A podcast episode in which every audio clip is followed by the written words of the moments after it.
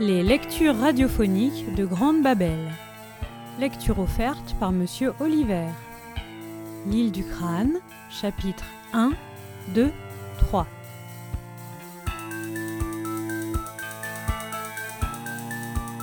Chapitre 1 Renvoyé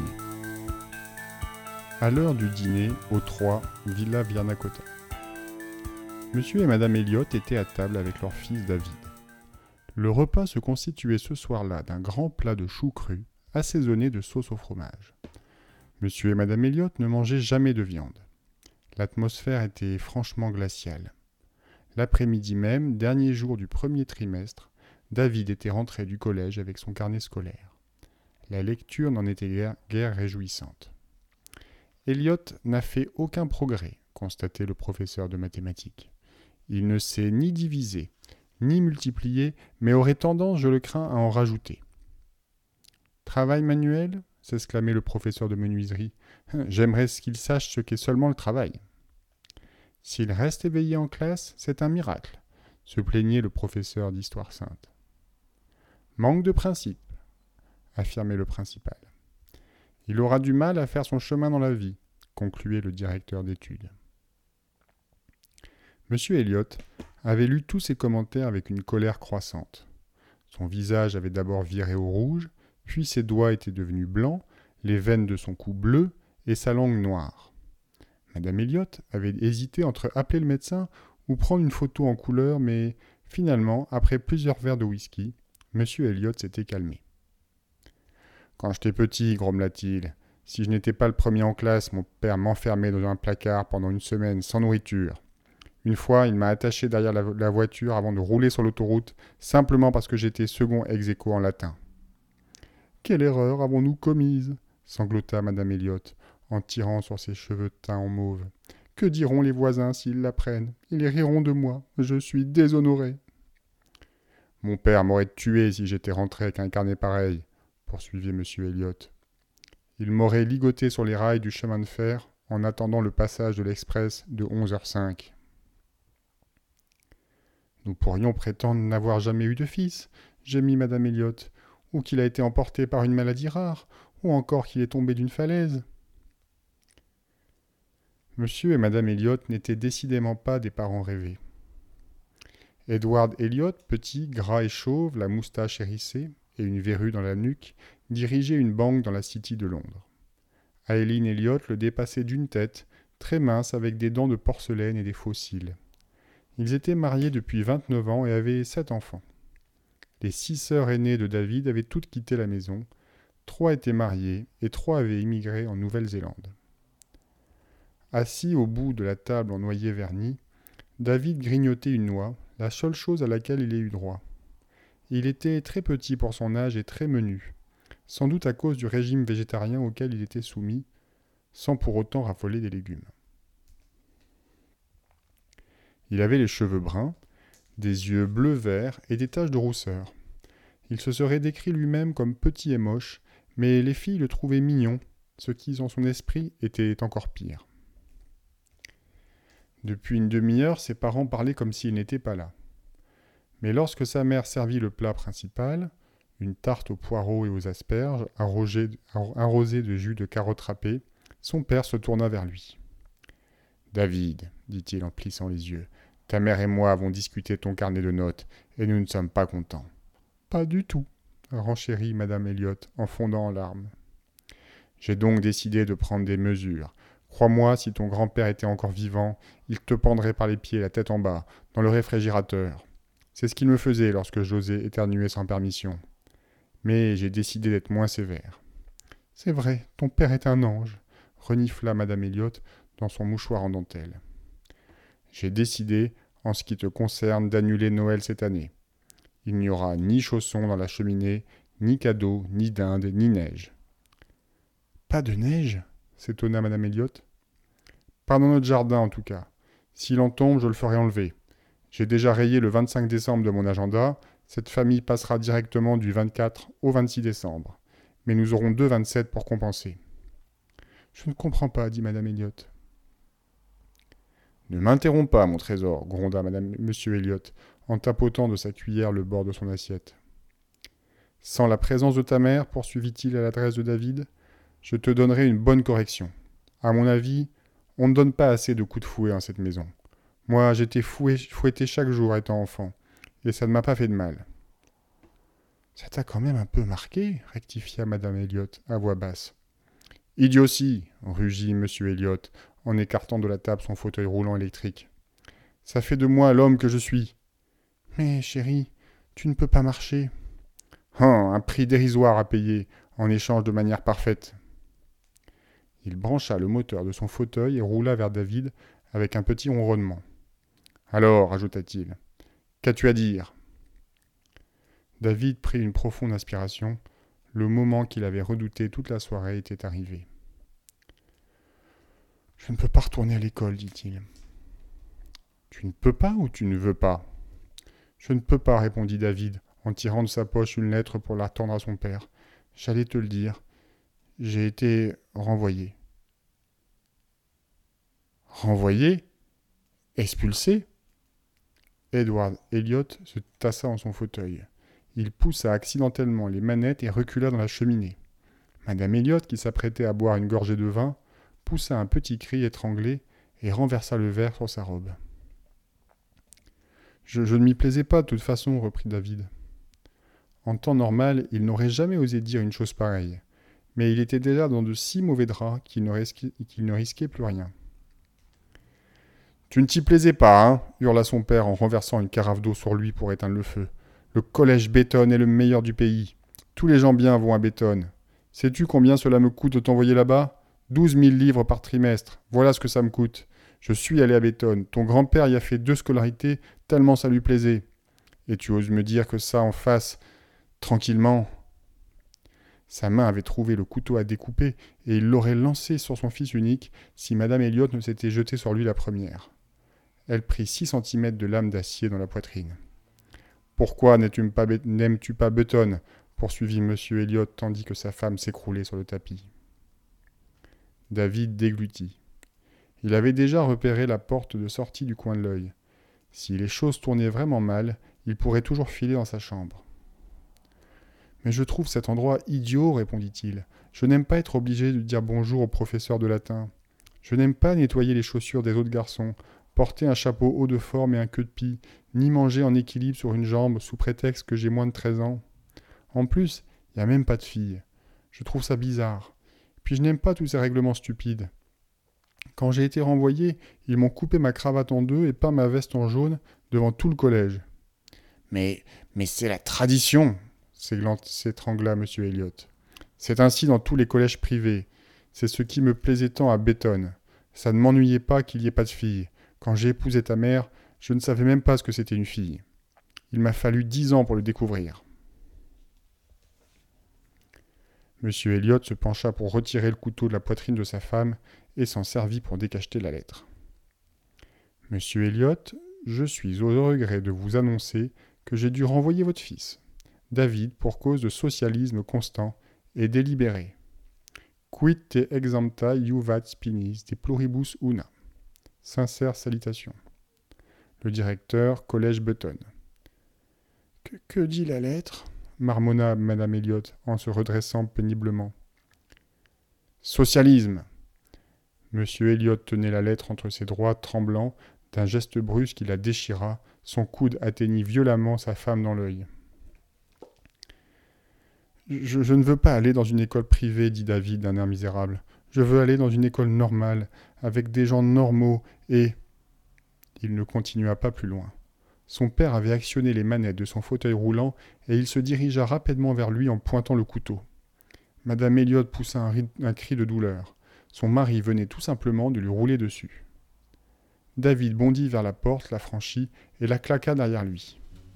Si j'avais parlé ainsi à mon père, il m'aurait fait avaler un litre d'essence et puis... David n'en écouta pas davantage. Il monta dans sa chambre et se jeta sur son lit. Du rez-de-chaussée lui parvinrent des bruits de vaisselle cassée et les cris de ses parents qui se querellaient. C'était fini. La scène avait été moins pénible qu'il ne l'avait craint. Pourtant étendu dans la pénombre, David ne put s'empêcher de se demander si le pire n'était pas à venir.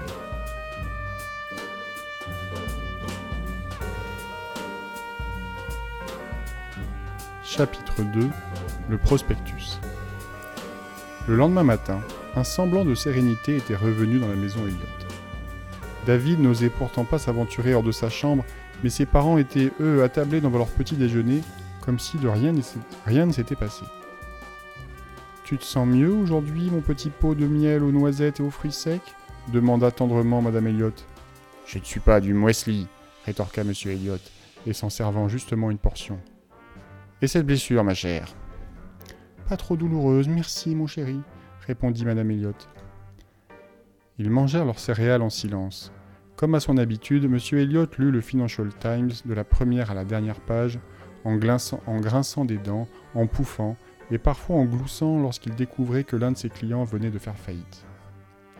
En face de lui, Madame Elliot, vêtue d'un peignoir rose vif, assorti à ses bigoudis, se cachait derrière le Daily Mail et versait un petit verre de vodka dans son bol de céréales. Elle aimait son petit déjeuner relevé. Ce n'est qu'au moment d'entamer leur offre à la coque qu'il se souvint de David. Monsieur Elliot était en train de fendiller la coquille avec une petite cuillère quand tout à coup son regard étincela, sa, moustache frémit. David, grogna-t-il. Veux-tu que je l'appelle? proposa Madame Elliot. Qu'allons-nous faire de lui? dit Monsieur Elliot en recommençant à marteler son œuf, mais trop fort cette fois. L'œuf explosa, éclaboussant Madame Elliot. Avec un soupir sonore, Monsieur Elliot jeta sa cuillère et plaqua violemment sa main sur le Financial Times. J'ai toujours espéré qu'il prendrait ma suite dans la banque, reprit-il. C'est pourquoi je lui avais offert une calculette de poche pour ses sept ans et un attaché-case pour ses huit ans. Depuis dix ans, chaque Noël, je lui fais la faveur spéciale de l'emmener à la bourse. Et quel remerciement en ai-je Un renvoyé du collège rugit M. Elliot en saisissant le journal qu'il déchira en mille morceaux. Lessivé, fini à ce moment, on entendit dans le hall le bruit du courrier tombant dans la boîte aux lettres. Madame Elliot alla le chercher pendant que son mari continuait de fulminer tout seul. Si je pouvais trouver une école pour le, dresser, marmonna-t-il. Pas ces endroits ramollis d'aujourd'hui, mais un établissement où l'on croit encore à la discipline. Dans ma jeunesse, je savais ce que la discipline voulait dire. De nos jours, la plupart des enfants ne savent même pas épeler le mot. Le fouet, voilà ce qui leur manque. Un bon coup de badine sur les fesses. Madame Elliot revint dans la salle à manger avec l'habituel brassée de factures et une grande enveloppe marron. Groucham Grange, murmura-t-elle d'un air dubitatif. Comment? C'est ce qui est écrit là, expliqua-t-elle en lui tendant l'enveloppe. Elle a été postée du Norfolk. Monsieur Elliot brandit un couteau. Sa femme plongea immédiatement sous la table, mais il se contenta de décacheter l'enveloppe. Étrange, murmura-t-il. Qu'est-ce que c'est, mon très cher? questionna nerveusement madame Elliot, en risquant un œil par-dessus la table. Un prospectus. Pour un collège de garçons, répondit M. Elliot, en roulant son fauteuil devant la fenêtre, par où le soleil pénétrait à flot. Mais comment quelqu'un peut-il savoir que nous cherchons justement une nouvelle école pour David? Peut-être par le collège Béton, suggéra sa femme. Je suppose. M. Elliot ouvrit la brochure, une lettre en glissa, il la déplia et lut à haute, voix. Cher monsieur Elliot, vous êtes-vous jamais demandé où trouver un collège qui dresserait votre fils? Pas un de ces endroits ramollis d'aujourd'hui, mais un établissement qui croit encore à la discipline? Et vous est-il jamais venu à l'idée que de nos jours, la plupart des enfants ne savent même pas épeler le mot discipline? Monsieur Elliot abaissa la lettre. Dieu du ciel s'exclama-t-il, c'est extraordinaire Quoi? demanda Madame, Madame, Elliot. J'ai employé exactement les mêmes termes il y a quelques instants à peine, presque mot pour mot. Continue, dit Madame Elliot. Monsieur Elliot reprit la lettre. Permettez-nous de vous présenter Groucham Grange. Comme l'indique la brochure ci-jointe, nous sommes un pensionnat et nous offrons un environnement unique à des enfants âgés de 12 à 16 ans qui se sont montrés réfractaires aux méthodes modernes d'enseignement. Croucham Grange est situé sur une île privée au large de la côte du Norfolk. Aucun service régulier de ferry ne dessert l'île, il n'y a donc pas de congé fixe. En réalité, les élèves n'ont droit qu'à un seul jour de vacances par an. Les parents ne sont jamais invités à l'école, sauf en cas de circonstances exceptionnelles, et seulement s'ils savent nager. Je suis certain que votre fils profitera pleinement des excellentes méthodes de Groucham Grange et du niveau élevé d'études. J'attends avec impatience de vos nouvelles dans la prochaine demi-heure. Sincèrement vôtre, John Kilgrow, directeur adjoint. Une demi-heure? s'exclama Madame Elliot. Ça ne nous laisse guère le temps pour prendre une décision. La mienne est déjà prise, aboya M. Elliot. Un seul jour de vacances par an. Ça, c'est une idée. Il feuilleta le prospectus qui, curieusement, ne contenait aucune photo et qui était rédigé à l'encre rouge sur une, sorte de parchemin. Écoute ça, reprit M. Elliot. Ils enseignent toutes les matières avec un accent particulier sur la chimie, l'histoire ancienne et les études religieuses. Ils ont deux laboratoires de langue, une salle d'informatique, un gymnase entièrement équipé, et c'est l'unique établissement du pays à posséder son propre cimetière. Ils ont des classes d'art dramatique, de musique, de cuisine, de modelage, et même un cours d'astronomie. À quoi sert un cours de gastronomie? s'étonna Madame Elliot. J'ai dit astronomie, l'étude des étoiles, femme stupide, corrigea M. Elliot en lui donnant un coup de brochure sur la tête. C'est la meilleure chose qui, soit, qui soit arrivée cette semaine. Apporte-moi le téléphone. M. Elliot composa le numéro qui était inscrit au bas de la lettre. Il y eut un chuintement, puis une série de déclics. Madame Elliot poussa un soupir. M. Elliot chuintait et cliquetait toujours quand il était excité. Et quand il était de très très bonne humeur, il sifflait avec son nez. Allô? dit-il lorsque la communication fut établie. Puis-je parler avec John Kilgrow c'est moi-même, répondit une voix douce, presque un murmure. Monsieur Elliot, je suppose. Euh, oui, en effet. C'est exact, répondit monsieur Elliot assez stupéfait. J'ai reçu votre prospectus ce matin. Avez-vous pris une décision? Absolument. J'aimerais inscrire mon fils dès que possible. Entre nous, monsieur Kilgro, David m'a causé une immense déception. Une immense déception. Depuis des années, j'attends qu'il marche sur mes pas, du moins sur les traces de mon fauteuil roulant, puisque je ne peux pas marcher. Il va bientôt avoir 13 ans, et pourtant le métier de banquier ne semble pas du tout l'intéresser. Ne vous inquiétez pas, monsieur Elliot, répondit la voix de son correspondant, apparemment dénué d'émotion.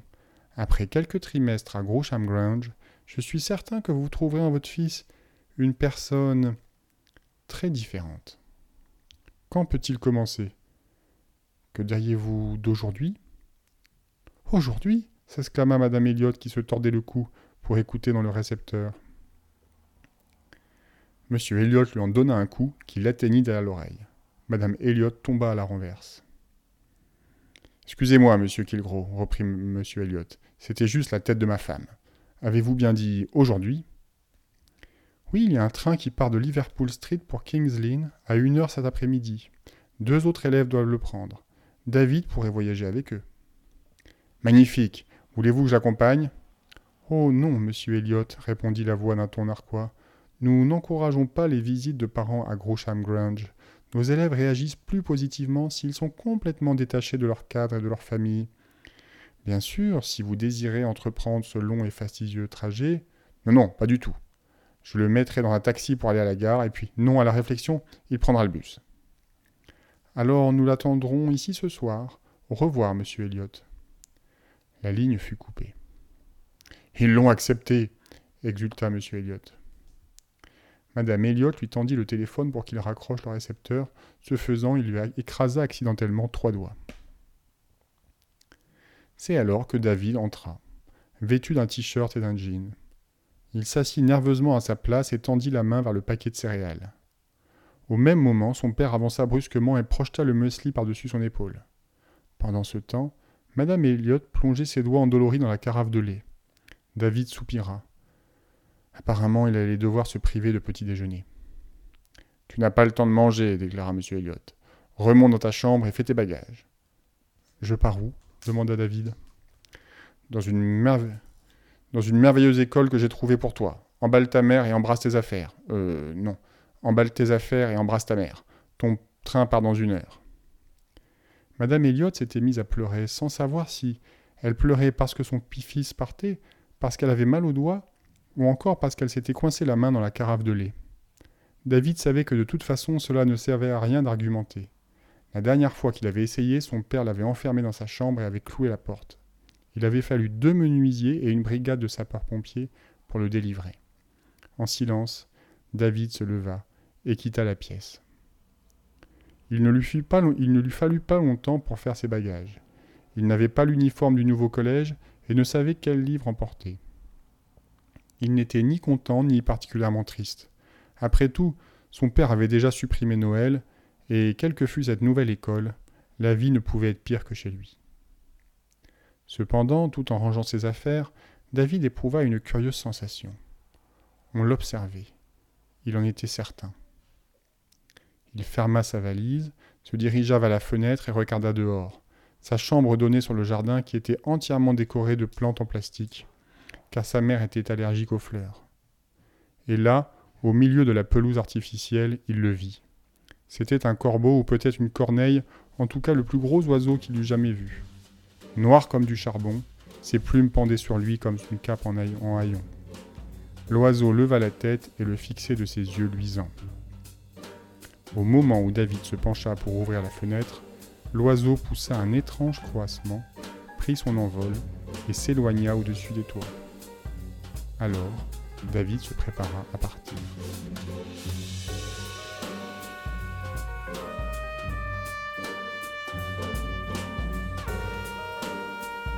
Chapitre 3 Compagnon de voyage David arriva à la gare de Liverpool Street à midi. Fidèle à sa parole, son père l'y avait envoyé en autobus. Sa mère n'avait pu l'accompagner. Elle avait piqué une crise de nerfs sur le pas de la porte et M. Elliot avait dû lui briser une bouteille de lait sur la tête pour la calmer. Ainsi David était-il seul lorsqu'il traversa le hall de la gare pour se mêler à la file d'attente et prendre son billet? C'était une longue file, plus longue que tous les trains dans lesquels s'apprêtaient à monter tous ces voyageurs en attente. David dut patienter une vingtaine de minutes avant d'atteindre le guichet, et il dut ensuite courir pour attraper son train. Une place lui avait été réservée par l'école. Il eut à peine le temps de hisser sa valise dans le porte-bagages et de s'asseoir qu'un coup de sifflet retentit et le train démarra. David colla son visage contre la vitre. Lentement, la locomotive gagna de la vitesse et Londres défila dans un bruit de ferraille. Il avait commencé à pleuvoir. La scène lui aurait, lui aurait paru à peine plus lugubre s'il avait cheminé dans un corbillard pour son propre enterrement. Une demi-heure plus tard, le train quitta la banlieue et fila au milieu de champs mornes. Tous les champs se ressemblent lorsqu'on les regarde au travers d'une vitre, surtout lorsque cette vitre est recouverte d'un centimètre de crasse. David n'avait pas eu le temps de s'acheter un album de bande dessinée. D'ailleurs, ses parents ne lui avaient pas donné d'argent. Découragé, il se tassa sur son siège et se, se prépara à endurer les trois heures de trajet jusqu'à King's Lynn. Alors seulement il remarqua les deux autres passagers assis dans le compartiment tous deux du même âge que lui, tous deux apparemment aussi moroses que lui. L'un était un gros garçon avec des lunettes rondes cerclées de métal. Il portait un pantalon d'uniforme de collège et un énorme tricot, si épais qu'on se demandait si un mouton n'était pas caché quelque part à l'intérieur. Il avait de longs cheveux bruns et bourriffés qui lui donnaient l'impression de l'air de sortir de la machine à laver. Dans une main, il tenait une barre de Mars à moitié mangée, dont le caramel coulait entre sur ses doigts. L'autre passager était une fille. Elle avait un visage rond de garçonnet, avec de courts cheveux bruns et des yeux bleus. Dans son genre, elle était très jolie, au goût de David, du moins elle l'aurait été avec des habits moins bizarres. Le cardigan qu'elle portait aurait pu appartenir à sa grand-mère, son pantalon à sa mère. Quant à son manteau, elle aurait pu le renvoyer à l'expéditeur quel qu'il fût, car il, il avait visiblement plusieurs tailles de trop. Elle lisait un magazine. En jetant un coup d'œil sur la couverture, David s'aperçut avec surprise qu'il s'agissait de Cosmopolitan. Jamais sa mère n'aurait permis que Cosmopolitan franchisse le seuil de, de la maison. Elle déclarait totalement désapprouver toutes ces femmes modernes, mais la mère de David datait, il faut bien le dire, de l'ère préhistorique, ou presque. Ce fut la fille qui, la première, rompit le silence. Je m'appelle Jill, dit-elle. Moi, David, et moi, j'effraie. Que ce gros garçon bégué n'avait bizarrement rien de surprenant.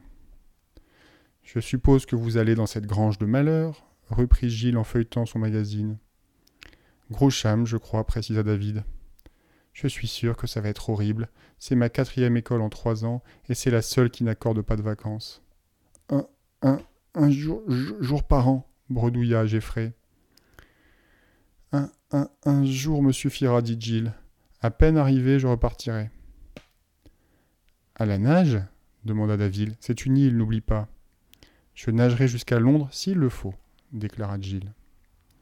La glace était rompue. Chacun raconta son histoire et comment il avait échoué, il avait échoué dans ce train en partance pour la côte du Norfolk. David commença le premier. Il parla du collège Béton, des circonstances de son renvoi et de la réaction de ses parents. J'étais aussi dans une école privée, dit Jeffrey, et on m'a aussi renvoyé, on m'a pris, en train de fumer derrière le vestiaire de cricket. C'est stupide de fumer, décréta Jill. C'était pas de ma faute. La brute de l'école venait de mettre le feu à ma chemise, expliqua Jeffrey en retirant ses lunettes pour laisser essuyer sur sa manche. On me fait toujours des farces parce que je suis gros, que je porte des lunettes et que je bégaye. L'école privée de Jeffrey s'appelait le Collège Sans Dieu, situé dans le nord de l'Écosse.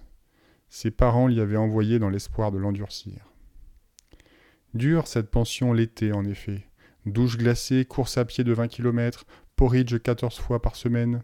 Et encore, il s'agissait là d'un régime de faveur pour les enseignants, car les élèves, eux, devaient en outre faire 25 pompes chaque matin avant la messe et 21, 21 pendant. Le principal inspectait les classes en tenue léopard et le professeur de gymnastique venait chaque jour à l'école en vélo, exploit remarquable puisqu'il habitait dans les Midlands. Le pauvre Jeffrey s'était révélé incapable de soutenir ce rythme, et le dernier jour du trimestre avait été pour lui réellement le dernier. Le lendemain de son, expulsion, son père avait reçu un prospectus de Grosham Grange, mais avec une lettre d'accompagnement bien différente de celle de David. Grosham Grange y apparaissait à la fois comme un complexe sportif, une salle de massage et un camp d'entraînement militaire. Hein, mon père a également reçu une lettre, dit Jill mais on y présentait Groucham Grange comme un collège très chic où je pourrais apprendre les bonnes manières, la broderie et autres bagatelles de ce genre. Le père de Jill était un diplomate en poste en Amérique du Sud. Sa mère était actrice. Ni l'un ni l'autre ne s'attardaient à la maison et Jill ne leur parlait qu'au téléphone. Une fois sa mère l'avait croisée dans la rue sans la reconnaître. Mais comme le parent de David, ceux de Jill étaient bien décidés à lui donner une bonne éducation et ils l'avaient successivement envoyé dans trois écoles privées. Je me suis enfui des deux premières, expliqua Jill. La troisième était une sorte d'école terminale en Suisse. Je devais apprendre à composer des bouquets de fleurs et à cuisiner, mais je n'étais pas doué. Mes fleurs fanaient avant que je les touche, et j'ai intoxiqué le professeur de cuisine avec un de mes plats.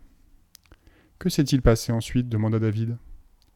Les directeurs de l'école terminale ont décrété qu'ils n'avaient plus rien à faire, ils m'ont renvoyé à la maison, c'est alors que la lettre est arrivée. Le père de Jill avait sauté sur l'occasion. En fait, il avait sauté dans un avion pour repartir en Amérique du Sud. Sa mère n'était même pas rentrée à la maison. On venait de lui confier deux rôles dans un pantonyme de Noël, le coche et la mouche du coche du Père Noël. Et elle était trop absorbée pour se soucier d'autre chose. La nounou allemande de Jill s'était occupée de toutes les démarches, sans vraiment comprendre de quoi il s'agissait. Et voilà, quand chacun eut raconté son histoire, David se dit qu'ils avaient, avaient tous les trois au moins un point commun. D'une manière ou d'une autre, ils étaient des enfants difficiles. Mais comment savoir ce qu'ils attendaient à Grosham Grange? La lettre adressée à ses parents parlait d'un établissement à l'ancienne mode réservé aux garçons. Celle adressée aux parents de Jeffrey dépeignait une sorte de camp d'entraînement. Quant aux parents de Jill, ils croyaient envoyer leur fille dans un collège chic pour jeunes filles. On dirait trois écoles différentes, et pourtant il s'agit de la même, remarqua David. Il y a autre chose de bizarre, ajouta Jeffrey. Il parle d'une île près du, Norfolk. J'ai regardé sur une carte et il n'en existe aucune île à cet endroit. Pas, une seule. Ils pensèrent à la question en silence pendant quelques instants. Le train s'était arrêté dans une gare et l'agitation régnait dans le couloir à cause des voyageurs qui montaient et descendaient. Écoutez, reprit David, aussi pénible que soit ce collège de Grosham Grange, au moins nous y serons ensemble.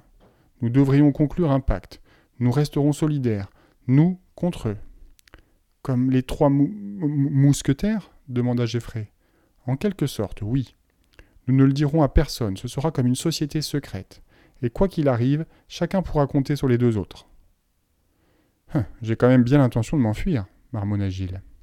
Nous filerons peut-être avec toi, en tout cas, nous pourrons t'aider.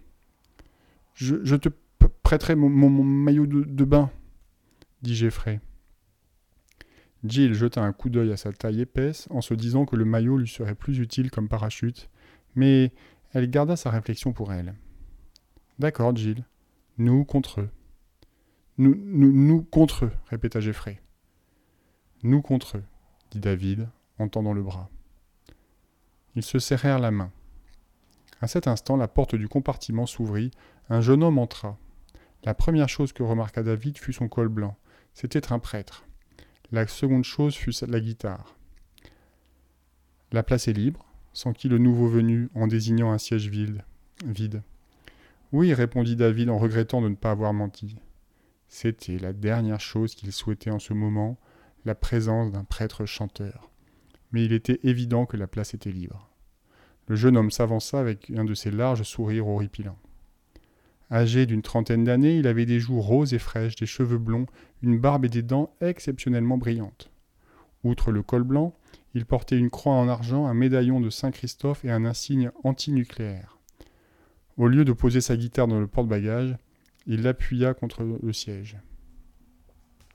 Je suis le père Percival, annonça-t-il, comme si quelqu'un semblait le moindre du monde intéressé. Mais vous pouvez m'appeler Jimbo. David regarda sa montre en poussant un grognement. Il leur restait encore deux heures avant King's Lynn et déjà le prêtre s'échauffait la voix comme s'il s'apprêtait à chanter d'une seconde à l'autre. Où allez-vous, les enfants? En vacances tous les trois? Une petite sortie? Nous allons à l'école, répondit Jeffrey. À l'école? Génial Super s'exclama le prêtre. Il s'aperçut soudain à leur mine qu'aucun d'eux ne trouvait cela ni génial ni super. Allons, courage, reprit-il. La vie est un grand voyage et vous faites le trajet en première classe quand vous voyagez avec Jésus. Je croyais que votre nom était Jimbo, grommela Jill. Écoutez-moi, poursuivit le, prêtre en ignorant le sarcasme. Je sais comment vous remontez le moral, à vous les jeunes. Il empoigna sa guitare et pinça les cordes. Elle était horriblement désaccordée. Que diriez-vous de quelques cantiques? J'ai moi-même composé celui-là. Je l'appelle Jésus, tu es mon pote. Voilà ce que ça donne. Dans l'heure qui suivit, Jimbo joua six morceaux de sa composition, puis en, avant, soldat du Christ, tout est beau et lumineux, et comme le 25 décembre approchait, une douzaine de Noël. Enfin, il s'arrêta et reposa sa guitare sur ses genoux. David retint son souffle, priant pour qu'il ne termine pas par un sermon ou pire encore, en passant dans tout le wagon pour faire la quête mais il semblait aussi exténué qu'eux. C'est vraiment super, reprit-il pourtant. Alors dites-moi, Dave, Dave, Jeff et Jilly, dans quelle école allez-vous? Grosham Grange, répondit David. Grosham Grange? Le prêtre resta bouche bée. En une seconde, toute couleur déserta son visage. Ses yeux arrondirent, et l'une de ses joues, maintenant livide, fut agitée d'un tressaillement nerveux. Grosham Grange répéta-t-il dans un murmure. Tout son corps se mit à trembler, lentement ses cheveux se hérissèrent. L'homme était terrifié. David l'observa. Jamais il n'avait vu une personne aussi épouvantée. Qu'est-ce qui pouvait lui causer une telle frayeur? Il avait seulement mentionné le nom de l'école. Or ce prêtre le dévisageait comme s'il était le diable. Crouche. Le prêtre tenta de prononcer le nom une troisième fois, mais les mots moururent sur ses lèvres, qui sifflèrent comme un ballon crevé. Son cou avait viré au violet, et il devint évident au soubresaut de son corps qu'il ne pouvait plus respirer. Chut.